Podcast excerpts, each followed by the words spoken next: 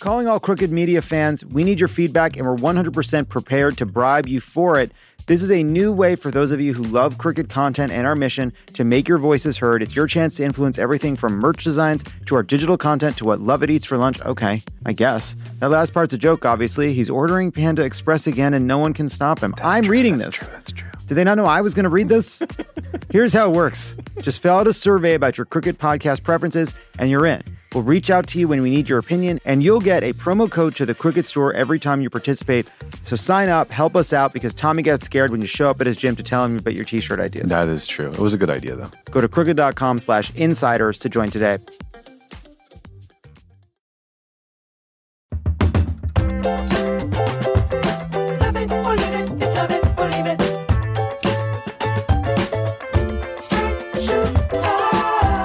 Welcome to Love It or Leave It, Vax to the Future. Fuck last year, I'm over it. Thank God for weed. John Lovett, so tired of staying in all winter.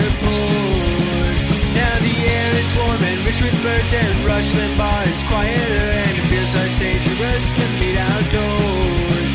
Sure, 43% of Republicans say they won't take the vaccine, and that makes it much harder to reach herd immunity. That, it's so tough to picture any normalcy. But I got my second shot two weeks ago, so at least I'll have 5G. We're going vax to the future, vax to the future, vax to the future.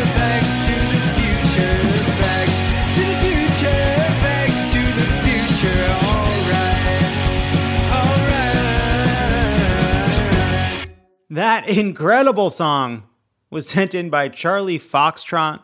I liked it a lot. It had a um American Idiot vibe, I think.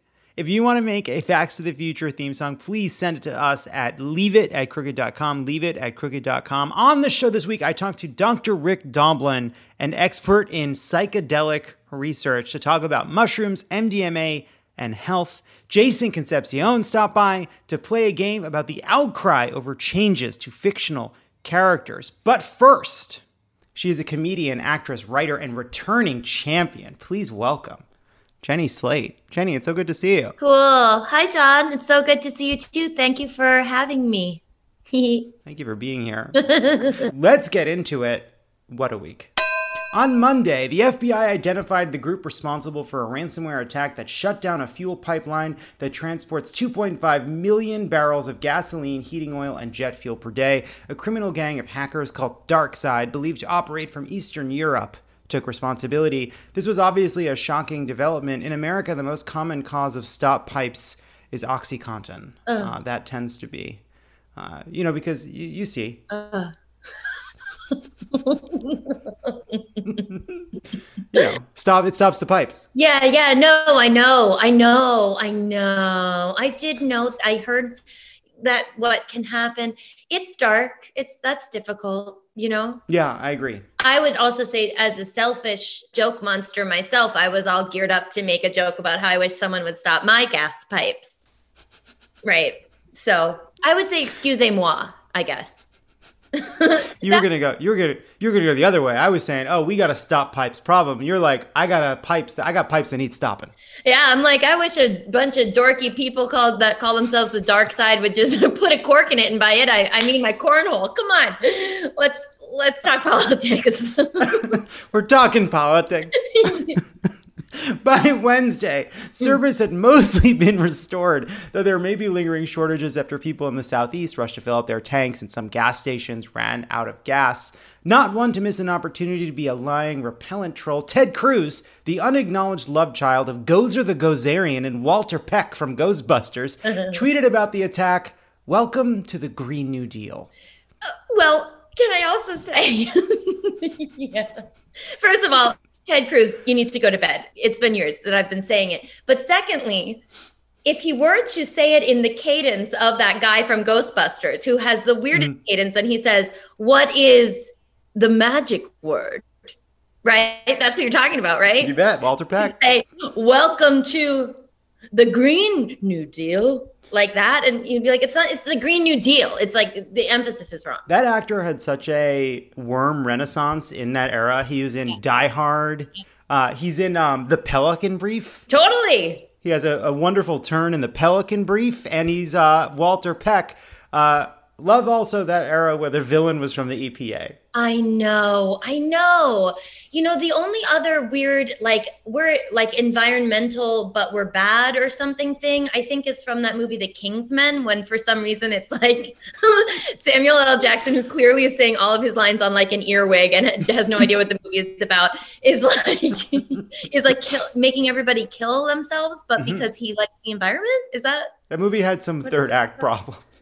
What do You you, know? mean? Like the very end of the movie where the the princess in jail is like, and now you do me in the butt. That's how the movie ends.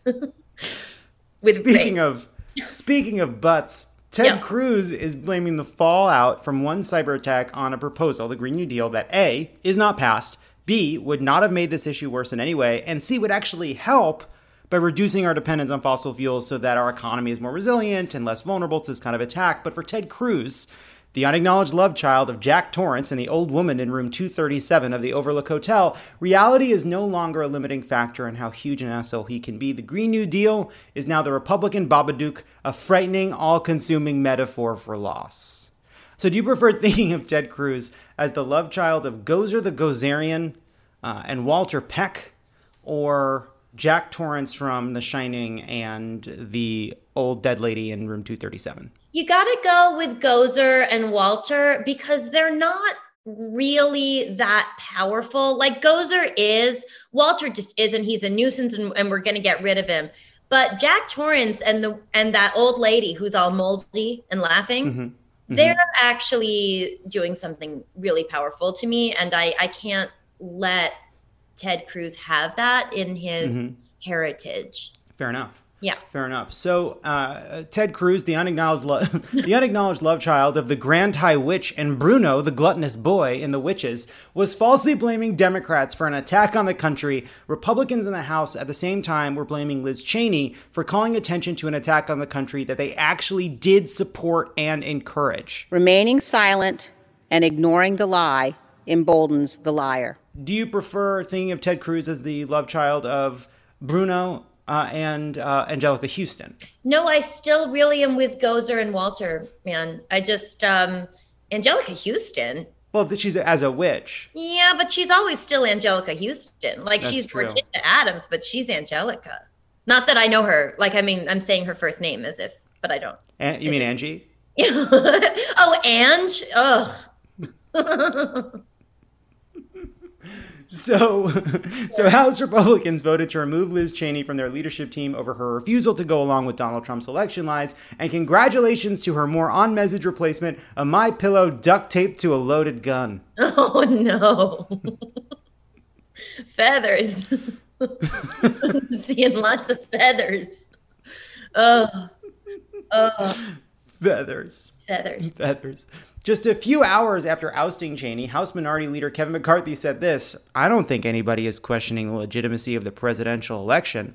Uh, he's like a kid who reeks of weed going, I don't think anybody is smoking marijuana. I've never even heard of marijuana. How do you even spell that? It's so crazy how letters are just shapes, Yeah. you know? And then he's like, and sometimes you can like almost smell the sound of the letter. Do you know what I mean? And then it's like, okay, we know you did the dope. No. hey, Kevin, we know you did the dope. We know it. Kev, Kev, Kev, K Dog. we just want to talk to you, Kev. We know you're stoned on dope, okay? On Wednesday, Ohio Governor Mike DeWine announced a lottery program for people who have received at least one dose of the COVID vaccine, in which every Wednesday for five weeks, a name will be drawn to receive $1 million. Meanwhile, anti vaxxers will be holding a lottery of their own. The winner gets placed on a ventilator. But you have to, you know, have to, you have to act, you have to get involved. Uh, you won't always get the ventilator Right. because of um, the fact that we didn't have enough at a time, you know, sometimes. Yeah. Yeah. So the, the, that's how that's going to shake out. Yeah. That's, some people get the money, but some will get a ventilator. Will get $1 million and also their health, and other people um, will have a, a sort of a big bummer on their hands, uh, either that they'll be on a ventilator or they'll have COVID and they won't be on a ventilator, which is a That's- hard way to kind of go into the to the late spring, early summer. Yeah, no, it definitely puts um it puts a dam- damper on those summer plans, those beach plans. Um, finally, a chance to kind of relax, things calm down a little bit. Yeah. Um, it does suck though if you don't win the the lottery, you'll have just gotten vaccinated for like no reason. You know. yeah, that's true. Uh, uh, right. I, I, I mean, I'm in it for the money. Is um is how I feel about it. Even though I don't I don't That's care. That's why you got Moderna, Pfizer, Johnson and Johnson. You got some. You got some AstraZeneca. You're just trying to get more tickets. I just got yeah. I just uh, I just got them all, and um, and then I asked my mom to get it so that I could get her tickets. Um, yeah, you even somehow managed to get that Russian one. it's weird. uh, which is really it's weird. Yeah, that one makes you like techno music. That's one of the side effects of that one. makes you want to, you know, really. Jam. Uh, well, you can't hear. I'm bopping. Yeah, yeah, So I'm, I'm bopping. yeah. Hey, for the people listening, I'm bopping. In other vaccination news, New York City mayor and future Dancing with the Stars contestant who just makes the cut after Kim Guilfoyle backs out because an anchor slot opened up on Newsmax, talking about Bill de Blasio, ate a hamburger and french fries on television. I got vaccinated. You're saying I could get this, delicious fries? Wait a minute. But there's also a, a burger element to this? Jenny looks horrified. dare you? How dare you? How dare you? Oh, oh, after everything, how dare you do that? I can't. Oh my gosh. Sometimes I have to turn the radio off because of dry mouth noises. They really bum me out. Okay. And let me tell you something else. There's a person in my life who I love a lot. Okay. Mm-hmm, mm-hmm. Some might call her Nancy, my mother. I love her. Sometimes she talks with her mouth full and I can hardly stay alive. And for this man, that's privilege. You know what? It, you know what? That's patriarchy mm-hmm. right there. It's like, oh, you're gonna make us listen. It's not even about looking at it. It's actually how it sta- sounds. It's really amazing, right? 'Cause So this is ostensibly to promote the vaccination because you can. Shake Shack is saying you can get free fries if you get vaccinated, Yeah. but that means that Bill De Blasio is taking three things we love: vaccines, Shake Shack, and free food, and he's making them so unappealing. So bad. That was bad for Shake Shack. And like, what the hell? You don't have to see the person do the thing. Like, condoms are great. I don't need to watch everyone have sex with them.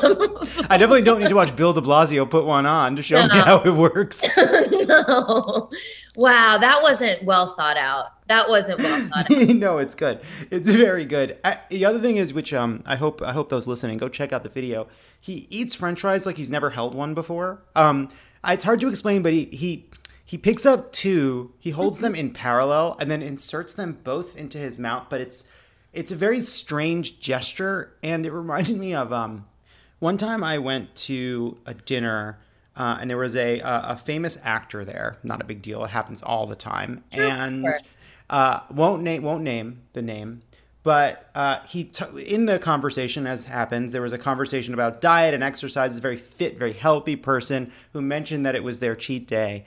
And then after dinner, he ordered an ice cream sundae, and I will remember it for the rest of my life because he said it with a kind of pride and novelty. Like he'd never said the words out loud before. Oh. Like, I'll have an ice cream sundae.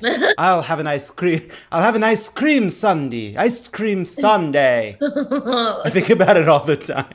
like he could hardly say it because it was so fancy, special, rather maybe a bit a bit naughty and new. Yes, Sunday, Sunday. Like for me, the day of the week Sunday that ends with D A Y and ice cream Sunday that ends in I guess A E. Yes. Uh, they're they're homophones. They sound the same, but for him, it was Sunday, Sunday, Sorry. Sunday.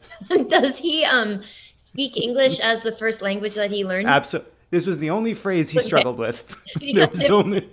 we're like um a, a country where like vampires are from or something like he, you know he was like like that or you know what i mean like had sort No. of an accent No, I want to be clear. All right, I'm not doing an accent. All right. Don't. come. I'm not. I don't know not an it seemed like well it's really funny like my mom gosh why am i talking so much about my mom but um like when she would say swears she would say them in a british accent because they were like like she'd be like oh shit like well i guess maybe she was to enunciate them but she would always say like doritos like as if like it's so bad and so fancy that you would say you wouldn't say like Dorito. Dorito. The way that I say it. Dorito. If you want a Dorito, you have to finish your flashcards. Oh, that's a flashcards. Well, here's a question. It's just a quick question about the fries, just to go back. Mm-hmm. Are you saying that he put two fries together and then put them in his mouth like the way that you would put wood into a wood chipper, like the long way? So- or did he go the wide way? So Like- no, like, no, that's how that's how Wall E eats fries. No, this Yeah, yeah, is not like the wide way. No, that in fairness, no. But here's what's important. Here's what you have to understand, and that if you were looking at it, it wasn't finger fry fry finger. Like he was pinching two fries together. yeah. okay, and kind of holding them together and then putting the fries into his mouth, either horizontally or vertically. What I'm saying is he used his hand uh, almost like uh, the two fries were side by side Uh-huh. between his fingers. It was it was finger fry finger twice. And so it was like it was like there was one fry beneath his pointer, one fry beneath his middle finger, both held by his thumbs. So it was like they were and then he put both fries directly into his mouth like this. And I literally don't think I've ever seen a person do that before. Maybe he panicked because he was on camera, but uh, um, it was a little weird. Panicked in that he forgot to hide how how he eats fries. well, have you ever seen the video of what is that like tiny animal that eats the rice ball? You know what I mean? And it like eats it really slowly. yes, yes, yes. Yeah, Whatever that is. like that it takes it and eats it. Wow. The only thing sort of more bonkers than that is like I have a very clear memory of that documentary called Mitt about Mitt Romney, in which he's like in a hotel room and he's like, "Uh," he's talking about all the stuff that's really bumming him out. it's been years. And um and he has a plastic clamshell container of um, pasta and the top is clear and the bottom is black as they are and he as if this is normal and we're not watching him do something like it's like it's like almost felt like i'm watching him do his grooming or something he flipped it upside down and he ate mm-hmm. it out of the upside down part on camera and i just remember being like sir that's not don't show us that don't show us that thank you Mitt. mitt 2013's Mitt. The human side. Yeah. He goes sledding with his sons, and they're like, what a rush. Um, speaking speaking of meat, the Texas House passed a bill to ban plant-based foods that use the word meat or beef on their labels.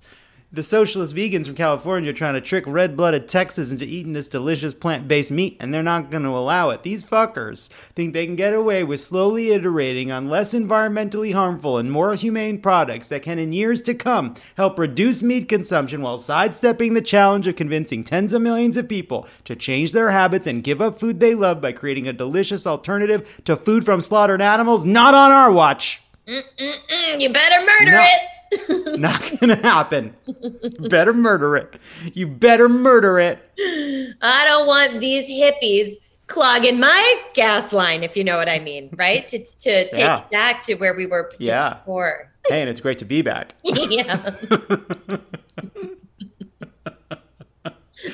Not, not only do they want the word meat removed from the label, Texas legislators are demanding that the word impossible only apply to actually impossible foods, like a taco created by God so spicy God can't eat it. Oh. Oh Lord, why did you do it? Think about that. Wrap your head around that one. Why did puzzle over that? do that. Wow. That this is um really, I mean, not a joke, but um not what we should be spending our time on right now. No, I agree. yeah. And you know what? One of them is better than the other. I'll say that. Mm-hmm. One of them is better than the other. I never know which one it is. Never know. But one of them is better and one of them actually just tastes like a hamburger and I love it. Yeah, it's pretty cool. Fucking problem. Look, I've said it before, I'll say it again. The future is perfect steaks the size of full pizza boxes coming out of a printer.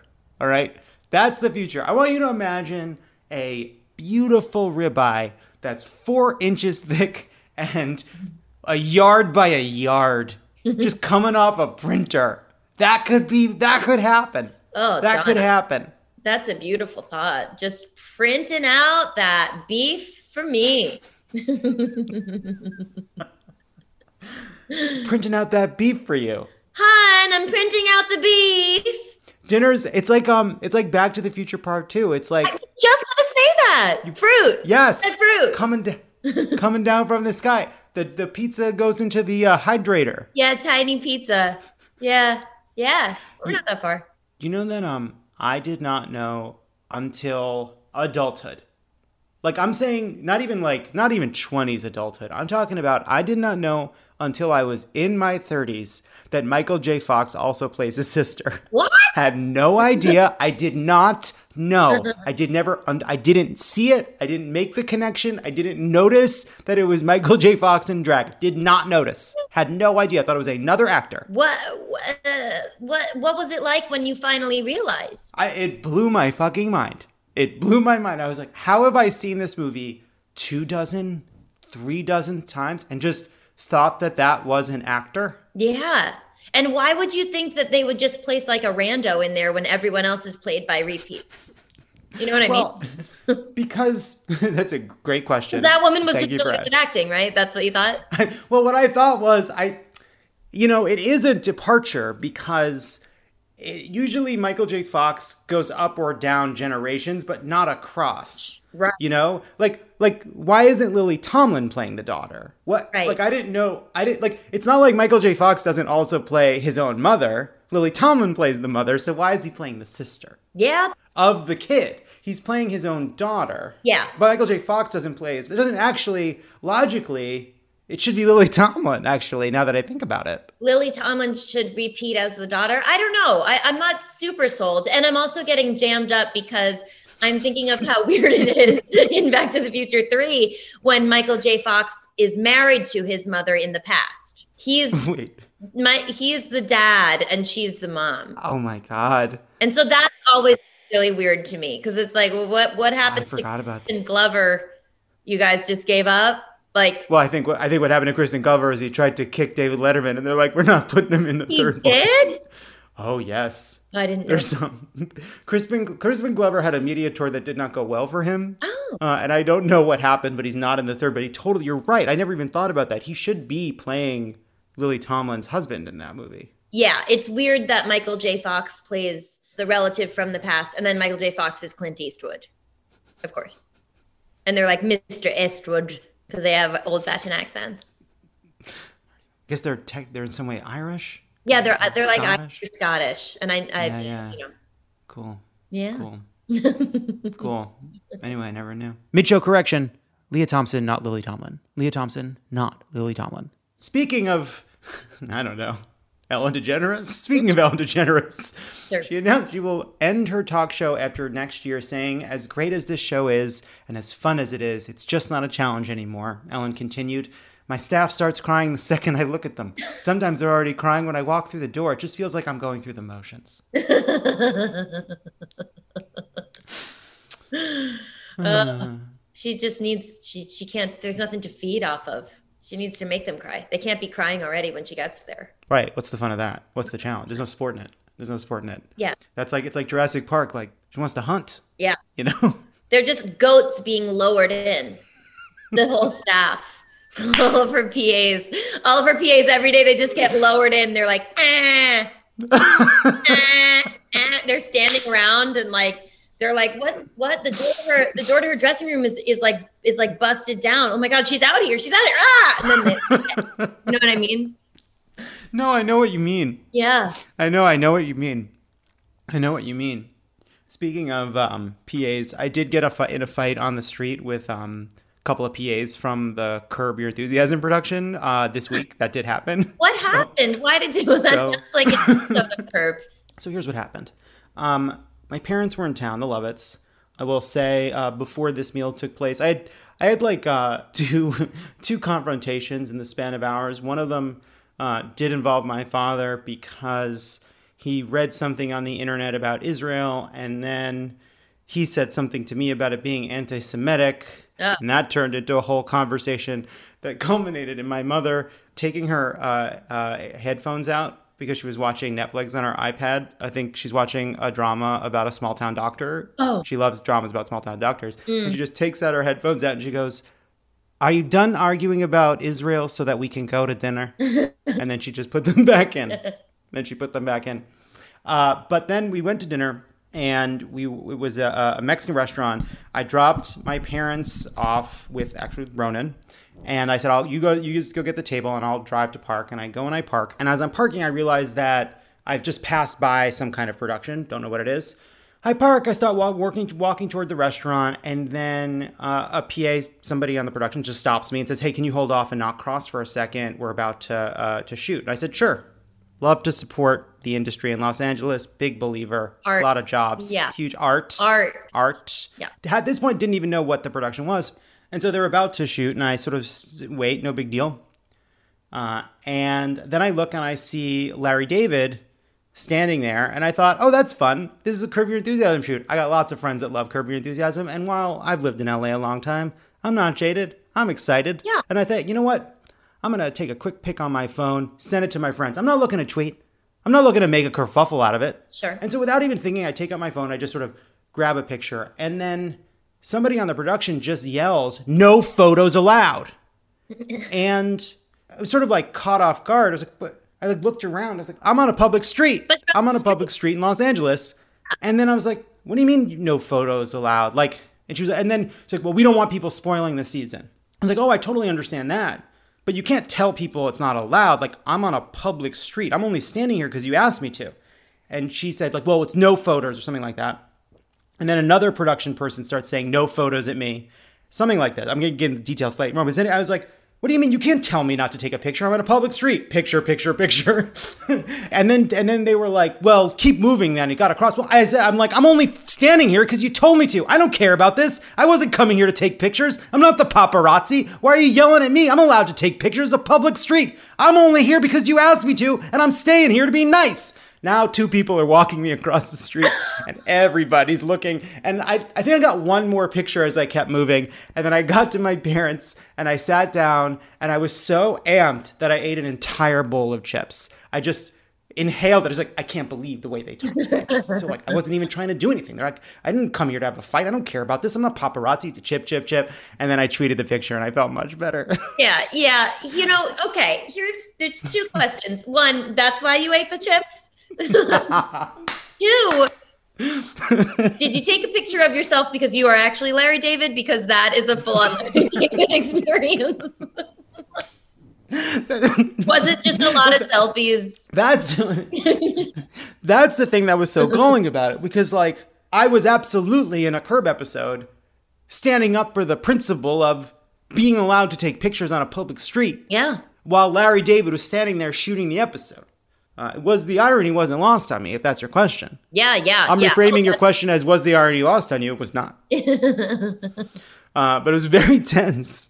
Look, I, I don't think there are any heroes in the story because I did yell something like, like I think I yelled. So, I can't remember, but I did, as they as like two people were walking me away from the set. Yeah. I did yell something like, "I don't care about pictures. I don't give a shit." and that's when everybody that's what everybody stared at. me. Oh, I don't care about pictures. Oh, that's something like that something like that i mean i'm sure they have some version of the audio picked up because again it was pretty intimate and a lot of people turned a Yeah. lot of people turned so anyway that was um hollywood you know Hollywood, man. hollywood bo obama the obama family's first dog at the white house Oh, has died i can't go into that joke no i can't go right into that is that Um, true? yeah, it's true. It's true. I'm gonna let's just I'll make the joke and we can decide to keep it or not. You'll decide. You'll decide how you feel about it. Okay. Uh, also this week, in some sad news, Bo Obama, the Obama family's first dog at the White House, died. Uh, Major Biden is currently being held on one million dollars bond. Oh no, no, no, no, no, no, no. Um, Can't uh I can't I can't do it, man. I can't stomach it. It's too sad. Oh God. Oh God. Oh Jesus.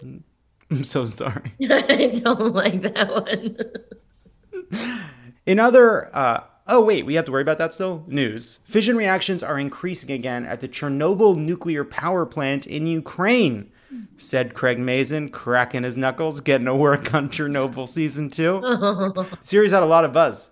HBO was pretty excited uh, to get that reactor going again. Oh yeah. Oh yeah. oh God. Oh no. I mean, is the right reaction? Oh no. Sure. Yeah. Oh God. Ugh, I'm just speechless. I just want one thing to stop. Can we get one thing to stop? We just get One thing stop. one thing to stop. And like, you know what? Yeah. Wow. I really shouldn't have watched that. I think I watched that while I was pregnant. Wow. Could that have been? You wouldn't know. I mean, I wouldn't know. I don't know exactly when. I don't remember the air date or your pregnancy dates, and I don't know when they align. Let me tell you, John, my pregnancy began of at your first week of back in the closet. So is that what it's called?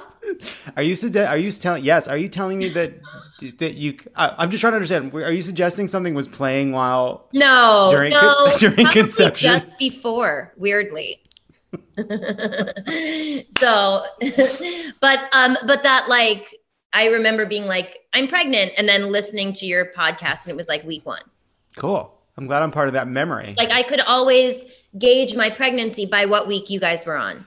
I'm not kidding. That's cool. Yeah. Uh, in other good news, in good news, here's some good news. Okay. On Thursday, the CDC announced that fully vaccinated people no longer need to wear masks in most situations, indoors and outdoors. Wow. We have all longed for this moment when we can get back to some sense of normalcy.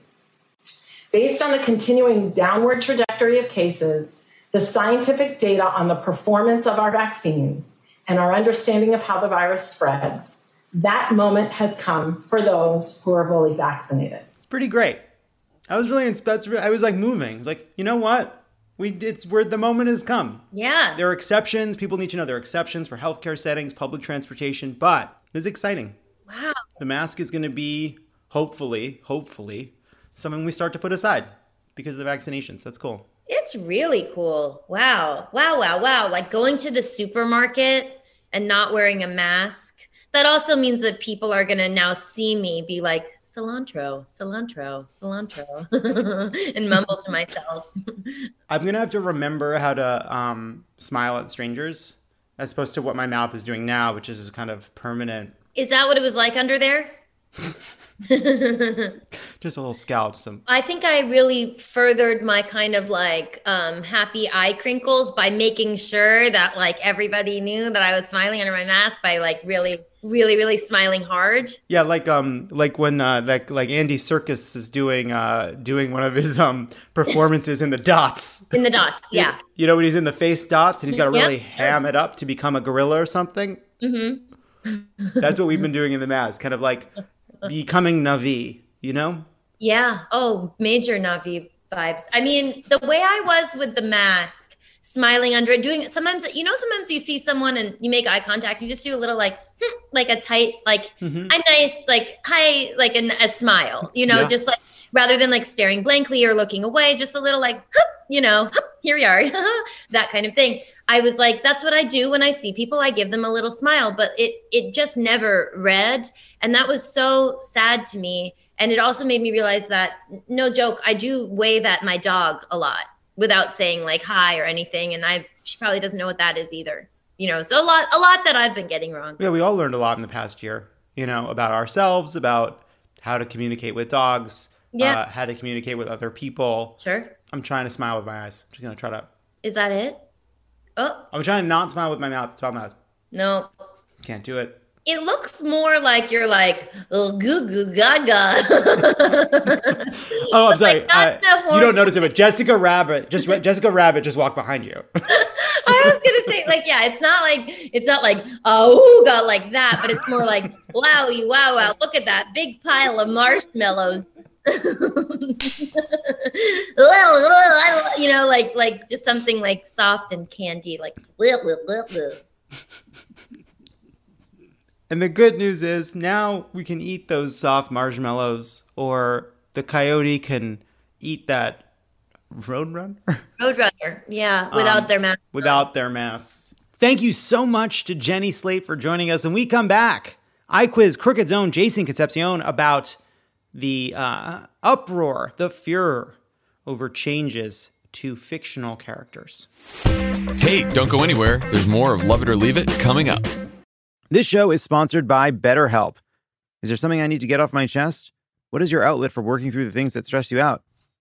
Oh man, you know, I don't know, pushing it down, pushing it all the way down, getting it real down deep in there. Squish it. Squishing it, squishing it real tight, fighting through it. Gotta fight through it. Skinny jeans are for dads. Fight it. You fight it. You push it down. We all carry around different stressors, big and small. when we keep them bottled up, it can start to affect us negatively. Not me. Not me. I'm running on rails. Therapy is a safe space to get things off your chest and to figure out how to work through whatever's weighing you down. Uh, I said to my therapist just yesterday, I just feel like I don't have the the the attention span right now to focus on some of these longer term issues. And she's like, "You found a way to say that every session for the past five years." If you're thinking of starting therapy, give BetterHelp a try. It's- entirely online, designed to be convenient, flexible, and suited to your schedule. Just fill out a brief questionnaire to get matched with a licensed therapist and switch therapists anytime for no additional charge. Get it off your chest with BetterHelp. Everybody needs therapy. You need therapy. I need therapy. Tommy needs therapy. We all need therapy. Mm-hmm. Visit betterhelp.com slash love it today to get 10% off your first month. That's betterhelp, H-E-L-P dot com slash love it. And we're back. Earlier this year, Warner Brothers and DC announced that author Ta-Nehisi Coates had been tapped to write the next Superman feature. Wow. With recent speculation that this could be the first film in the franchise to feature a black Superman, which Zack Snyder recently stated was long overdue. Somehow, in a world where Archie is hot, the Prince of Persia is Jake Gyllenhaal, and Scarlett Johansson can play literally any role, this change to the race of an alien is for some unacceptable. We are joined to play a game by the host of Takeline and All Caps NBA, Crooked's own returning champion. Let's go. Jason Concepcion. Jason. Hello. Now, when you first heard there was a possibility that Superman might be black, uh, Mm-hmm. how angry did you get? Uh, how much mayhem did you cause? The rage uh, cannot be described in words. It was barely controllable by this mortal coil. Um, I exploded. I blacked out for a number of days. Uh, and just talking about it right now, I can feel it welling up inside me once again. Okay, let's let's bring it back. I don't want to lose I'm gonna you. Try. I'm gonna try. I don't want to lose you on a, a 1980s Hulk style uh, hi- hitchhiking across America, stopping petty crimes. Yeah. So now it's time for a game called Cannon Fodder. Here's how it works, Jason. Okay. I'm going to play a clip of the complaint about some change to a superhero, some Oh, I love it. some criticism of a fictional character, and you're going to have to tell us who the character is that they are so worried about. Okay? Okay. Are you ready? I'm ready. First question Glenn Beck had this to say when this new character was introduced to audiences in an already established world. And this one is half Hispanic and half black. Do I care if he's half Hispanic, all Hispanic? I, I don't know. The half black, the half. I don't care. I really don't care. The audio quality was extremely poor, which is exactly how I want to hear Glenn Beck, to be honest with you. Um, Just as a quick aside, shouts to everyone who was bamboozled by Glenn Beck uh, at the beginning of the Trump administration who thought that all of a sudden Glenn Beck was good. Uh, shouts to you. Hopefully you've learned. It sounds to me like he was talking about Miles Morales. You got it. Okay. You got it. The introduction of Miles Morales as Spider Man. Yes. Shout out to people that fell for Glenn Beck. Shout out to people that fell for JD Vance. Uh, ongoing, ongoing. Continuing Great to job, fall everybody. for it. Yeah. Uh, uh, I, uh, I have not been able to click on the film where Glenn Close is in the uh, is in the moo I can't do it. I just can't do it. I can't do it. I see the. It's also like I. It just pops up in my streaming in my streaming Yeah. opportunities, and I just can't do it. I know. Sorry, I, I, not gonna do I'm, it. I'm this. I'm the exact same. It's very, very difficult for me to look at that and say I have. I'm gonna. I'm gonna press play.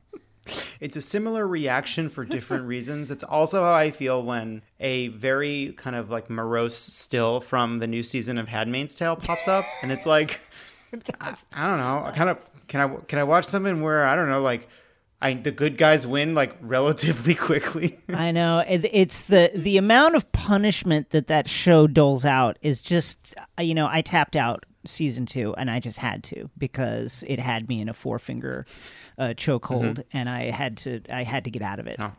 Yeah, my safe word was Pelican Brief, which was also available. Pelican Brief, great film, fantastic Great film. film. The te- the Pelican Brief. Question number two. I can't wait. Jordan Peterson Oh, my favorite. Had this concern over a Disney movie breaking with what he considers the norm. The only thing I can say is that I left the film with the strong sense that it was produced for ideological reasons and it was produced as a sort of anti Sleeping Beauty. And I felt that, that was entirely inappropriate because it wasn't a genuine artistic attempt, it was an ideological statement. I actually really liked Moana. I hope I'm pronouncing that properly. I thought it was that, I like that, you know, that little girl in the movie allied herself with this very, very powerful but rather uncivilized masculine force. And I thought they got the archetypal balance in that film really quite nicely. So I liked Moana quite a bit. Sir, this is a Starbucks. Tough, tough compliment for the good people behind Moana, who definitely like are like, get off my side. We don't want you on our. We don't want your number in our Metacritic numbers. Uh, but Uh, what? I just need to hear Jordan uh, singing "Let's Get Down to Business." Let's get down to business, and that little strange bleat of his. What movie? Uh, uh I'm gonna guess Frozen. You got it. You got it. I don't even know what he's talking. Like I saw Frozen. I didn't even like. Wait, what is he talking? About? Oh, I mean- he talking about? Isn't it about sisters that are he just kind of. Did he? I would like when you say like i- ideological statement, and you're talking about Frozen, my dude. You need to fucking relax. It's like pro ice. I know. what are you talking about? I would actually, I would actually really like to get to call Josh Gad and just be like, Josh, tell me what is what do you think the ideology Right. of Frozen is? Right. Pro snowman, I guess. Right. Is it is it a materialist worldview? What is it? What is it at the center of Frozen? What are they trying to tell us? What is Elsa trying to promote here? Third question. The people at Fox and Friends were outraged when this character had some changes and a teaser for a movie that would end up never getting released. The new Sony Pictures version of will look like this without the iconic and the smoking pipe. Are they wussifying? Of course, there was. Nothing is scarier to a modern liberal than tobacco. If were driving around giving the morning after pill to fourth graders, that would be totally fine. Who is it? Who is it that that they thought we would be cool with this character driving around giving people the morning after pill? Get the tobacco away, from me. There is nothing in this world that I am more afraid of on a daily basis than tobacco as a modern liberal. Mm-hmm. Pipe smoking character. I'll give you a hint. I'll give you a hint. Okay. The character first appeared in a 1929 comic strip. Oh Jesus. Okay, uh, Popeye. You got it. Wow. You got it. They're mad it. at Crushing it. They're mad Fox about an Fri- man, Fox unreleased Friends. Popeye film. Fox and Friends, unbelievable. Yeah, uh, listen, not a great film from our guy Robert Altman. Put him in movie jail for quite a, a number of years. Yeah, and also uh, was a part of the the kind of uh, rough auspices for Robin Williams' film career. That's right. Before the, his R.I.P.. Renaissance, R.I.P. Of That's course, right. R.I.P. Goes without saying. And R.I.P. for Popeye. Uh, if God forbid the modern liberals get their filthy paws on that corncob pipe of his. I my fundamental issue as a liberal with Popeye is that his muscles are in the wrong part of his arm. it doesn't ever make sense. Right. What, they're how not. do you what, like? Yeah, how do you work just that here. out? They're yeah, not wh- supposed to be. They're here. How does that It's a, lot- a lot of grip. It's a lot of this. He's but one that of those. even um, get it? How do you even? I don't know. Does I don't know how you get. How do you work this? You would how do you work just this? You would think that would just. I think like- it's grabbing. right. So it's a lot of a lot of like rolling of towels. I don't know. He had the, these great forearms. He drinks the spinach, and all of a sudden he's got these monster forearm. wow, wow. For those listening at home, Popeye is here. Yes. He's Oh, here. Oh, Johnny. And that cursed Robert Altman Popeye also has uh, Shelley Duvall. Wonderful Shelley Duvall performance. Wonderful Shelley Duvall, but she was very much still clearly in her post shining Yeah. emotional turmoil. Yes. So it's a very deep and emotionally fraught Olive Oyl. It, it really is. A very breathy. Oh, Bobby. Oh! A lot of that. And I just think it was wrong that Robert Altman had Stanley Kubrick hiding in various places on the set of That was unnecessary. to jump out. That was unnecessary. They were getting Shelley is a pro. You don't need to go to that level, you know, to make her uh, believe that the octopus, the giant octopus, was real. She was she. It's called acting. You don't need to terrify her that way. It's called acting. Shame on you, Robert and Stanley. R.I.P. Both of you.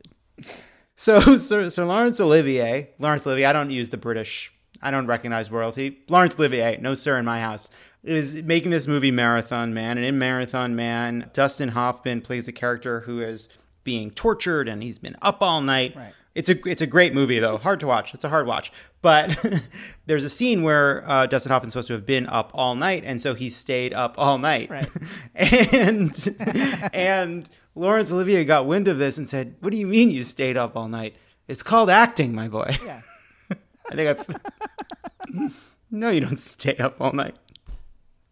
That movie, if you describe that, oh, oh, it's just this this this hit '70s movie uh, about a uh, crazy Nazi dentist. a crazy Nazi dentist on the run and a, a Lower East Side hipster whose brother was in the CIA. Right? Is that is that good?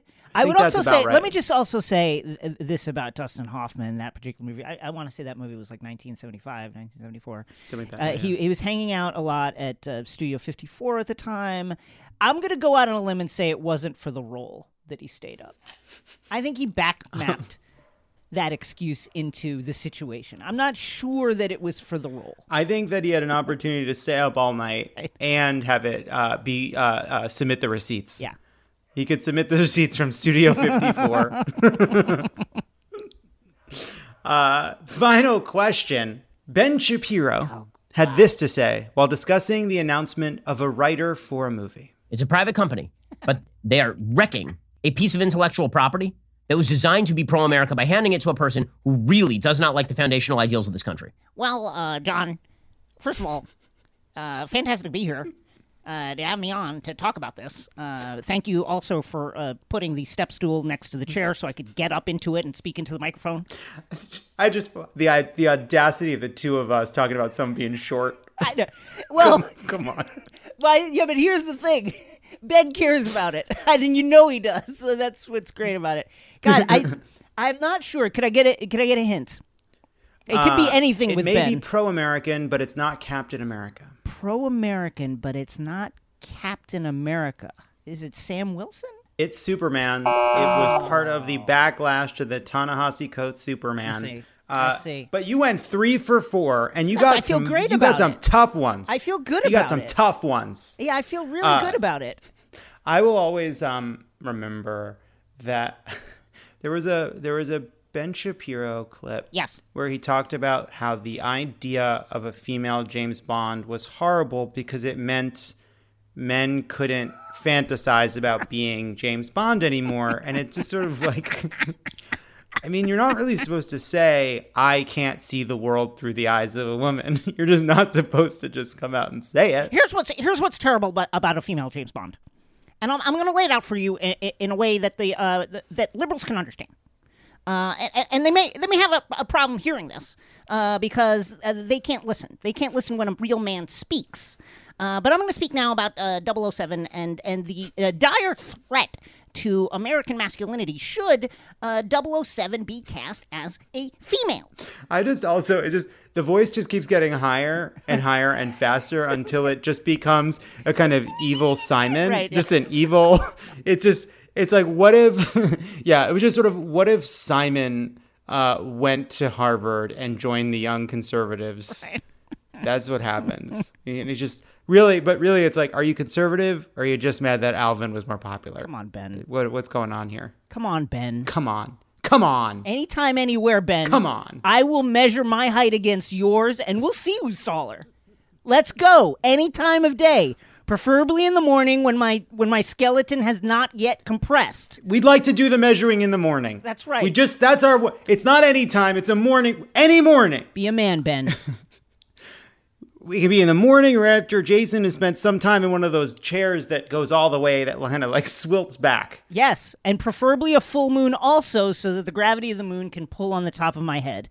I'll take any little bit that I really can. smart. But really it will be barefoot, Ben. So be there, be square. Let's go. Jason Concepcion, thank you so much. Thank you for having me. This was great. You've won the game. Yes! You've won. The, you've won the game. Let's go. You defeated all of your enemies. I love it. I love it. JD Vance, Ben Shapiro, Jordan Peters, get out of here. Fox and Friends, gone.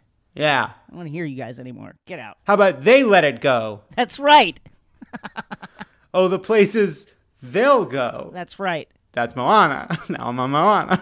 Song by Lin Manuel Miranda. That's right. And you can tell it has his signature syncopation. I will be honest with you. Jordan Peterson saying that he much prefers Moana will haunt me for the rest of my days. Well, it makes me think we have. We I have. I, I'm sorry to say this, but it forces us to ask some difficult questions about Yeah. Moana. Uh, It really does. It really does. Thank you so much, Jason. When we come back, I talked to Dr. Rick Doblin about psychedelics, healthcare, and you know, not healthcare. You know. Don't go anywhere. This is Love It or Leave It, and there's more on the way. Hey, it's Love It, and I'm on my way to your city. And by on my way, I mean I'm still in the shower, but still, about to head out. Love It or Leave It live on tour is heading all over the country. We'll be in Charlotte, Asheville, Boston, Madison, Chicago, and Pittsburgh. And if we're not coming to your city this time, I'm sorry, the country is too big. Take it up with the pioneers. To learn more and get tickets, head to crooked.com slash events.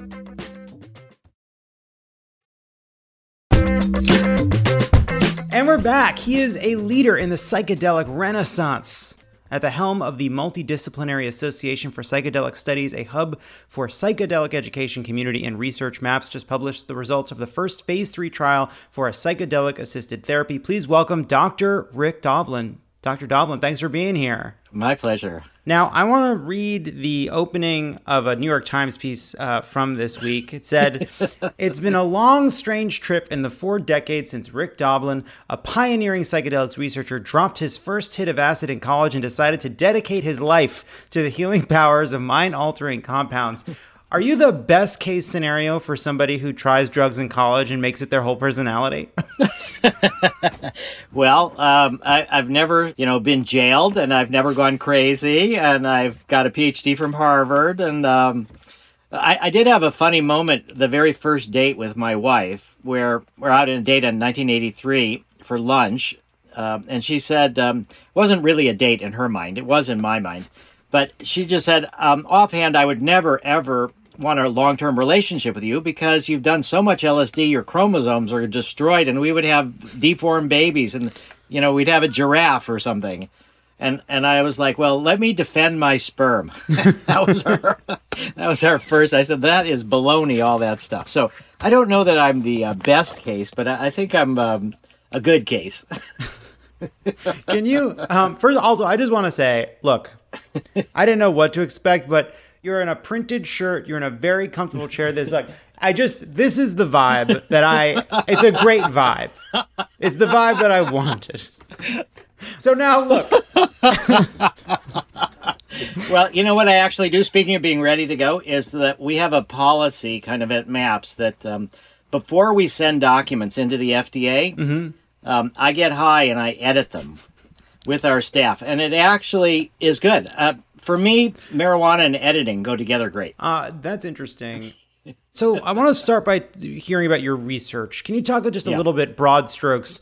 What is the work you've been doing looking at uh, psilocybin, at MDMA, and uh, what it can do to actually help people in need? Jokes aside. Actually, we've done a lot of work with MDMA, with LSD, a bit of work with ibogaine and marijuana. We haven't done work with psilocybin. That's other groups. Okay. Um, 1985 is when the DEA criminalized MDMA, and I'd been involved trying to keep it legal at that time. We had a lawsuit against the DEA, and we won the lawsuit. The DEA administrative law judge said, it uh, should be Schedule Three, meaning it should be illegal for recreational use but legal for medical use. And the the DEA rejected the recommendation and criminalized everything and tried to shut down the research. So 86, 35 years ago, is when I started MAPS as a nonprofit psychedelic and marijuana pharmaceutical company. So the research that we're doing, there's two sort of different kinds of research. One is more academic research where you're trying to figure out how things work, mechanism of action it's called sometimes. The other is where you're trying to prove safety and efficacy in order to get approval for marketing a drug for a prescription on a prescription basis. So the research that we've been doing ever since 1986 has been aimed at drug development to make MDMA into a medicine to prove safety and efficacy. Now, it took us till 1992 to get the first permission. We had five protocols rejected that we were submitting on behalf of various other people. Then we were able to do a phase one dose response safety study, and that took us through the 1990s. And then in 1999, we started work with PTSD. So MDMA is terrific for post traumatic stress disorder. It's in many ways like if you were to design a drug to treat PTSD, MDMA is it. And so it took us from 1999 2000 to 2016 to complete what's called phase two research. So that's small pilot studies.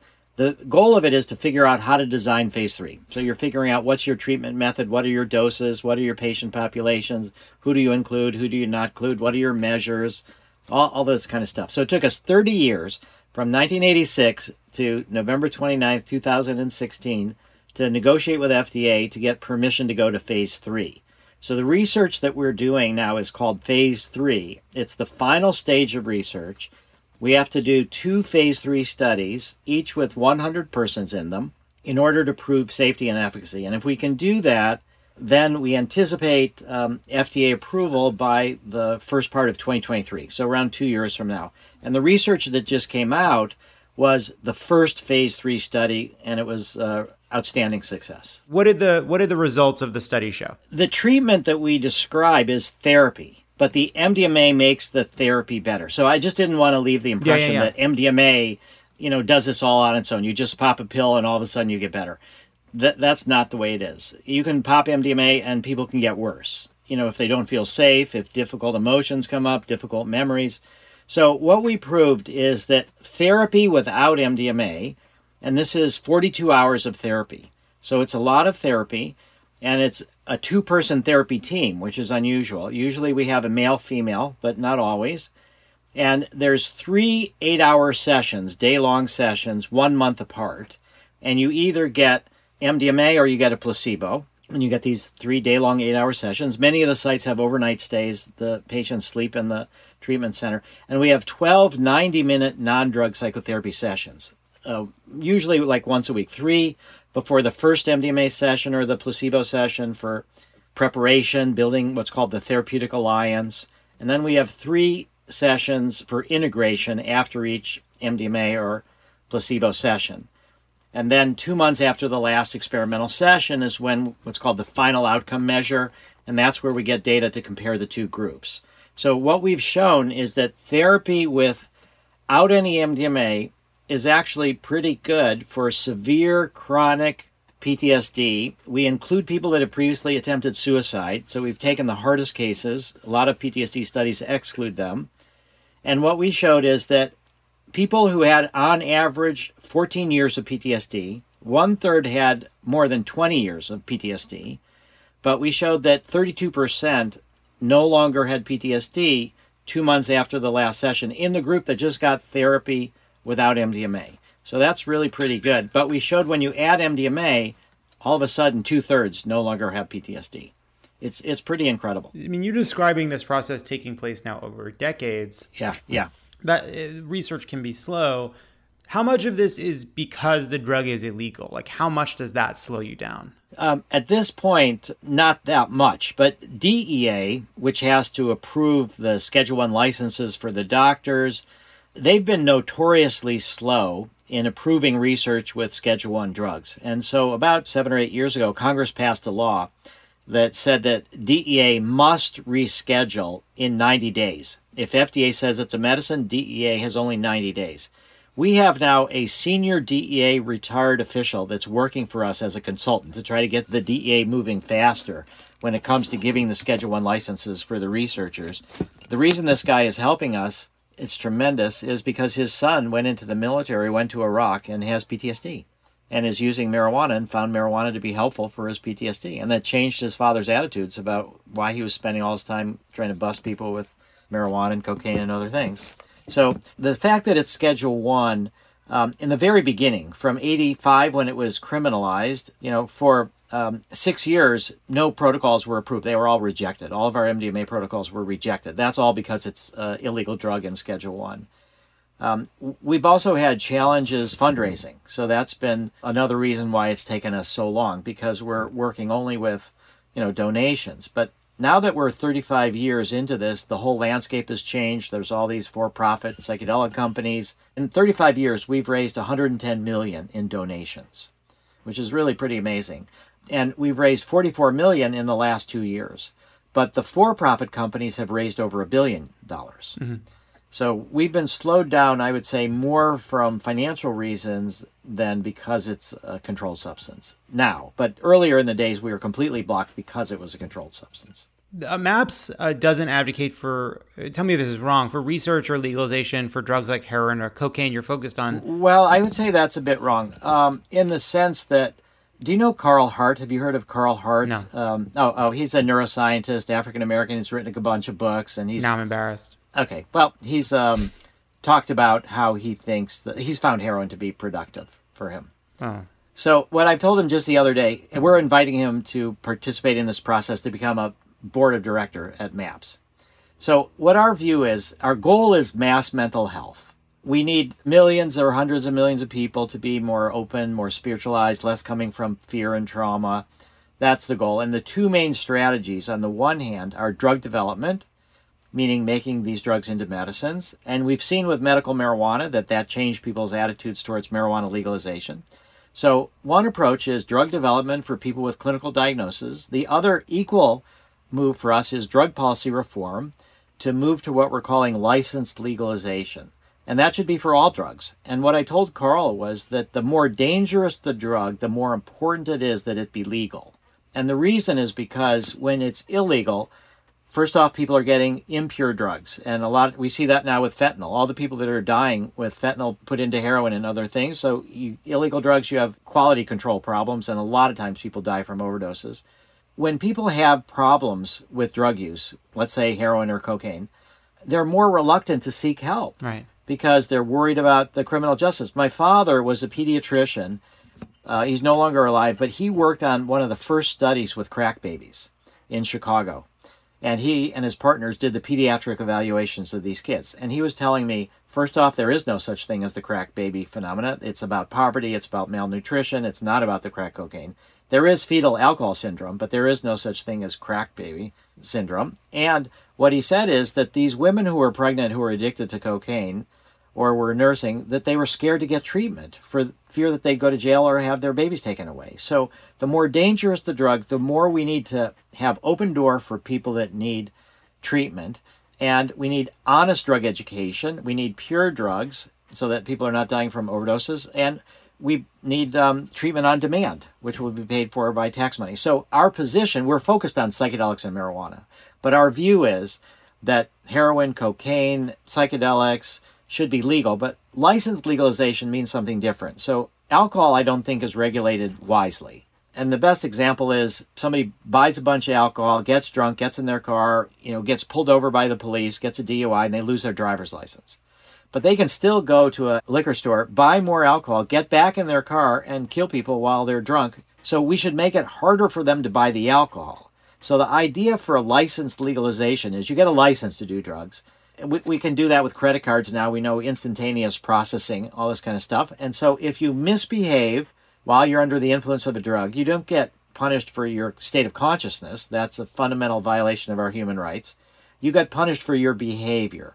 And if your behavior is problematic, you could lose your license for a while. You would have to go to more education, but but that's the idea. I guess the distinction, to my mind, is around the addictiveness of the drug. That mushrooms, marijuana, psychedelics, put them over here. Yeah. Drugs like alcohol, opiates, cocaine, they sap your free will ultimately. They become incredibly addictive. They become things people lose control of and then therefore belong in a different category. That's true for a small percentage of people. You know, most people that drink alcohol are not alcoholics. So the question is, how do you address those problems? So, first off, I think you're making a little bit of a logical mistake in the sense that it's not good drugs or bad drugs, it's the relationship we have with the drug Mm-hmm. that really matters. You know, the best example for that, one of the, one of the good examples is thalidomide.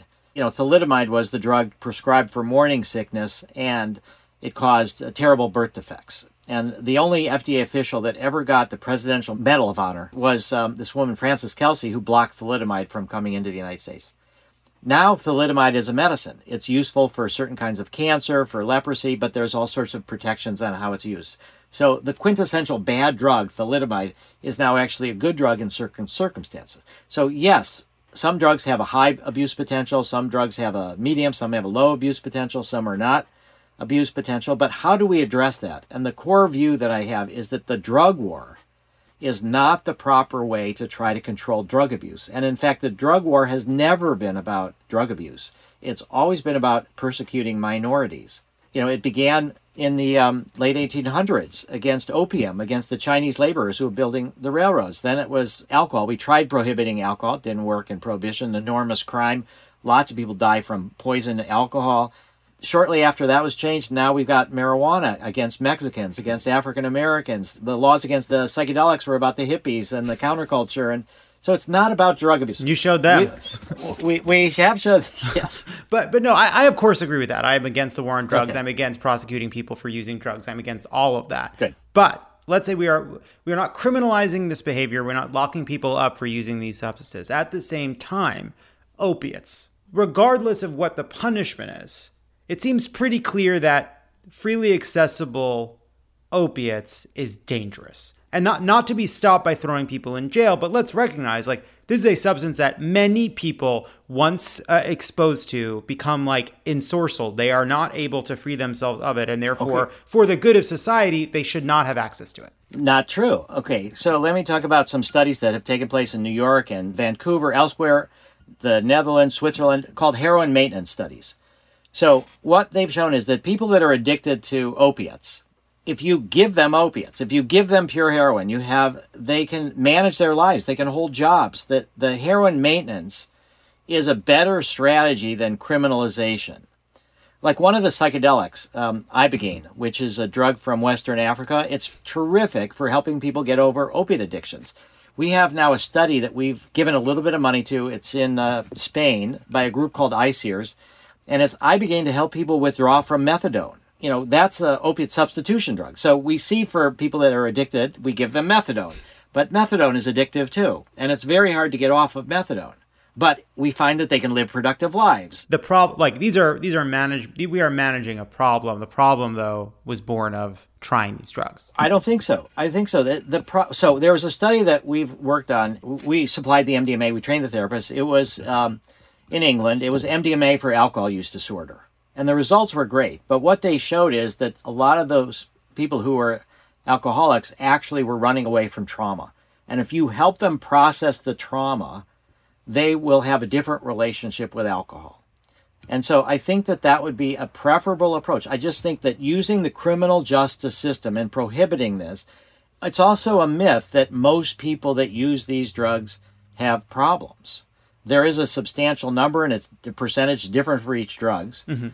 and different drugs have um, different properties. What I'm trying to get at is that, like, Yeah. okay, we do away with the war on drugs. I am for that unequivocally against criminalizing substance abuse. Yeah. unequivocally. Okay. Um, but I worry, but I do worry that yes, there are people who can function and live while taking opiates. While there are functional cocaine users, even functional cocaine addicts, but there are certain substances that that are really just too powerful for too many people. And even though I believe they should not be illegal, it is still good policy to keep them out of people's hands if they don't need them. Uh, I don't think so. I don't think so. So Carl Hart has talked about that annual surveys. Um, 80% of opiate users use only a few times a year and not regularly. So I think what we need to do is be sympathetic with the people that are getting into problems. Mhm. And we need to be offering them as much help as possible. So again, the license legalization. If you take opiates and you get into your car and you're you know, not seeing clearly and you crash your car. Yes, like alcohol. Yeah, we should make it harder to get it. But but I think we need to be honest education. People a lot pure drugs. So many people are dying from impure opiates, you know, mixed with fentanyl. If opiates were legal, we would have opium. We would have all these other forms. When you make it illegal, well, they call it the iron law of prohibition. You get smaller and smaller quantities that are more and more potent. Now we've got that with fentanyl. It's Mhm. easier to smuggle. It's you know easier to sell, so that the whole criminal justice system trying to prevent people to get these drugs. I think we need to do the opposite. We need to say we want to help people who have problems with drugs and destigmatized. And there's a lot of new ways. And I think there'll be a range of milder opiates, you know, coca tea rather than cocaine. People talk about this as psychedelic exceptionalism. There are people that have difficult relationships with Molly or ecstasy, MDMA. You know, they, they use it every weekend. So it's not to say that MDMA is completely without these kind of problems, but but it's self-limiting. It's not as bad. Um, people don't get addicted to LSD or psilocybin. It's not a reliable escape. But you know, for now, what we're trying to do, what we have not seen, is the people in our studies who we have given MDMA to in a therapeutic setting. After the study is over, saying, "Oh, I'm craving this MDMA. Let me go out and get some more." Yeah. Because uh, several of people in our studies have said, "I don't know why they call this ecstasy, because it's painful to work through your traumas." The MDMA makes it so you can do it instead of running away from it. So it's it's healing. It's like grieving. It's like crying after you lose someone. That's it's cleansing even though it's painful. They they call it ecstasy because most people don't take it during difficult therapy sessions. The uh, Yes. uh, before I let you go, thank you for the time. Uh, um, psychedelics. I just wanted to hear. I'm just curious. Like, yeah, yeah. On top of the medical benefits, obviously there's like positive feelings people have when they take them, but there's also these um, experiences people have, enlightening experiences, eye-opening experiences. Yeah, Can yeah. you talk a little bit uh, about the science of that aspect of what psychedelics do? And, and also, let me say that that's another reason for legalization because there's a lot of people that have personal growth experiences. They find meaning. They like vision quests. What am I going to do with their life? Or, you know, one of the best uses of MDMA is for couples therapy. It's great for relationships. That's not a disease, but it's one of sometimes feels like that. But but it's you know it's really good for a lot of things that aren't diseases. So the science of it is, I'd say, a big part of it. It's of not it a disease what- if a lawyer can cure it. All right, go. Sorry, go on. That's fine. Um, so I think the key part is called neuroplasticity. So what that means is that we have now seen from animal studies with MDMA, also some studies with um, psilocybin, that these drugs promote new neural connections. Not so much uh, the birth of new neurons, although that can in some circumstances take place, but um, new connections between existing neurons. And so those are in new kind of areas of the brain, like pro-social areas of the brain for MDMA, so that people in MDMA, there were studies in uh, mice that published in Nature that talked about a critical reward, social reward learning period. So when you're young, you learn things a lot better. We know that little kids learn languages easier than older kids. So MDMA returns the brain to a plastic state where you can experience things in a different way and reroute how you think of traumas or even how you think about what you're going to do with your life. So that the science of it is that we're able to mold our brains. For the classic psychedelics, there's what's called the default mode network, which is default means like what you your resting state. You fall into it. It's the sense of self. We, we've got this sense of, of this network in the brain that's more or less equivalent, you could say, to your ego or to your sense of self. And under the influence of the classic psychedelics, that network in your brain is weakened, that there's less activity in that. So you don't see the world so much from the perspective of I as the center of the universe. That kind of dissolves, and you feel part of something much bigger.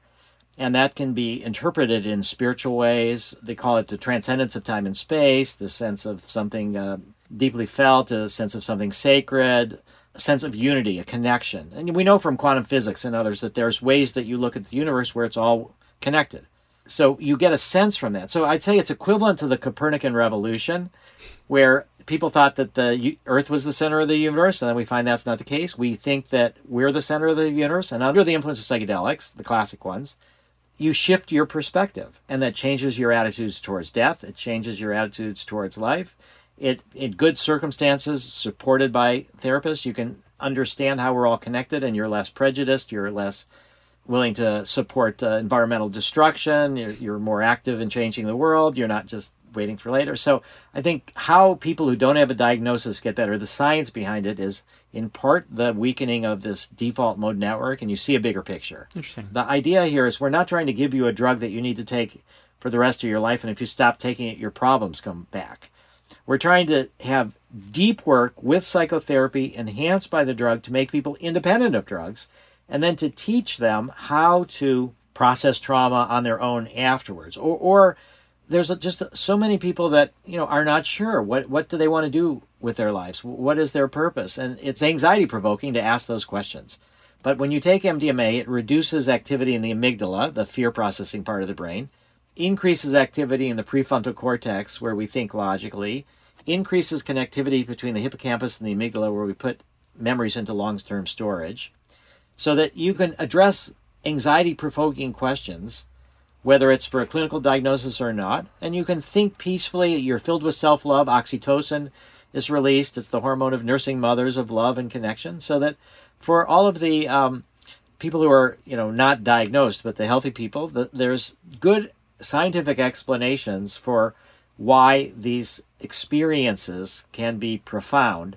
But again, I just want to emphasize it's not the drug. You know, Tim Leary actually coined the idea of set and setting Mm-hmm. That it's your what you bring to it your internal set but it's where you do it as well whether you feel safe whether you're supported and that will help with the outcomes Dr. Rick Doblin, thank you so much. Uh, so good to talk to you. Uh, and um, well, yeah, yeah, this is exciting. Yeah. This is exciting. That's cool. yeah yeah and i think it's it's a real challenge for the culture because i think the way that we ended up talking a lot about drug policy I I mean, people are thinking, yeah, if you make this into a medicine, what does that really mean? How is our culture going to handle it going forward? And those are important questions. But you know, the, the initial step is medicalization Yes. under controlled conditions, and I think we've got bipartisan support from our funders, from politicians. The backlash that happened in the '60s, I don't think is going to happen again now. Yeah, I don't think so either. I think um, I think that the conservatives were right when they said that medical drug use uh, was a backdoor towards changing people's perceptions. They actually were right about that because um, it has shown that people are willing to see marijuana and other drugs Yeah. uh, without the stigma. So I mean, they were right. They were right to be concerned. The hippies, the hippies are going to win. Well, but the, the, I'll just say the difference is that we're not portraying ourselves as counterculture anymore. We're mainstreaming. Yeah. We're becoming part of that. That was what it was like for me when I went to the Kennedy School at Harvard and got my master's PhD from there. I like, hey, maybe I'm not a counterculture drug using criminal anymore. Look, you're not counterculture if you're backed by VCs. All right, that's like this is that's just the bottom line. You know, uh, no one, you're not. Yeah, if you can't, doesn't work that way. If Peter Thiel's involved, not for you, but I'm saying if Peter Thiel's involved, if Peter Thiel's involved Yes. in the, you're you're out of the counterculture. Uh, Dr. Rick Doblin, Yes. thank you so much. When, when we come back, we'll end on a high note. And we're back because we all need it this week. Here it is, the high note. Hey, Lovett. My high note this week is uh, this past Thursday, I was bitten twice by a baby rattlesnake, um, once on each foot. My high note is that my neighbors were amazing. Um, one neighbor swooped in, was here within five minutes, had me at the hospital, at the ER, in 25 minutes. And the ER happened to have the antivenom for rattlesnake bites. My other neighbor, who we passed on the way out, um, I live in a canyon in the Bay Area, both of them, husband and wife, came up to the house, found the snake, killed it, sent me a picture, and we were able to confirm with the toxicologist uh, without the lab results yes, this is a baby rattlesnake, and yes, we need to give you the antivenom right away. After a night in the ER and the rest of the night and most of the rest of the day in the ICU, I am home. I've got blue ink on my feet around where the spots were, but swelling resolved, other symptoms resolved, and I'm gonna be okay. I am feeling good about the world and grateful to be out here on the studio deck listening to your episode. So, thank you so much for everything you do, and thank you so much to all the folks out there in the world developing anti venom. Let's step it up. Let's make sure every hospital has it. Thanks. Hi, Lovett. This is Allie from South Dakota, and I am calling my high note. Um, it's been a really long year. I gave birth to a son March 1st, 2020, and my sister left her piece of shit husband shortly thereafter. And so it's been a long year of both of us struggling with me with two small children and she with a, an older daughter and a very difficult divorce. But we're on the other side. We're both fully vaccinated and she just bought her first house last week all on her own. She's a freaking rock star and I am so proud of her for all that she's done this last year. It's been a long one, but your show has kept me going and I am so thankful for all the laughs and they've definitely helped me through. So thank you. I Lovett. This is Alex from Asheville. I'm actually calling on my way to my high note. This is the first time since before the pandemic started that uh, myself, my brother, my sister, and my mom can all get together and spend some time together. We've all been kind of doing somewhat public service in this time. My brother works for AmeriCorps. Uh, my sister is a reform advocate and writer in New Orleans, and then I'm working at a restaurant that brings attention to the historic black roots of the Asheville area that's become completely gentrified. So it's nice to be able to take a break and, and have a moment to ourselves and actually just have a little bit of spoilage, and especially it's Mother's Day. So we gotta, we gotta show mom that she's done a great job of raising some pretty okay human beings. Thanks for everything you do. You make the drive back and forth uh, a lot easier every week, and keep going. Thanks. Hi, Lovett. It's Jenny from Oakland. My high note for the week is that I finally get to be back in the classroom with my students who are beginning English language learners from Guatemala, El Salvador, and Honduras. And I was able to sign them up for their first vaccine. Even after they were super hesitant, I was able to use the tools and information I learned from your show to help educate them about the benefits of the vaccine. And I'm super excited to be back in the classroom and helping my students get shots. All right. Have a great week. Thanks to everybody who called in with those high notes. If you want to leave us a message about something that gave you hope, you can call us at 213 262 4427. Thank you to Jenny Slate, Jason Concepcion, Dr. Rick Doblin, and everybody who called in. There are 542 days until the 2022 midterm elections. Have a great weekend, everybody.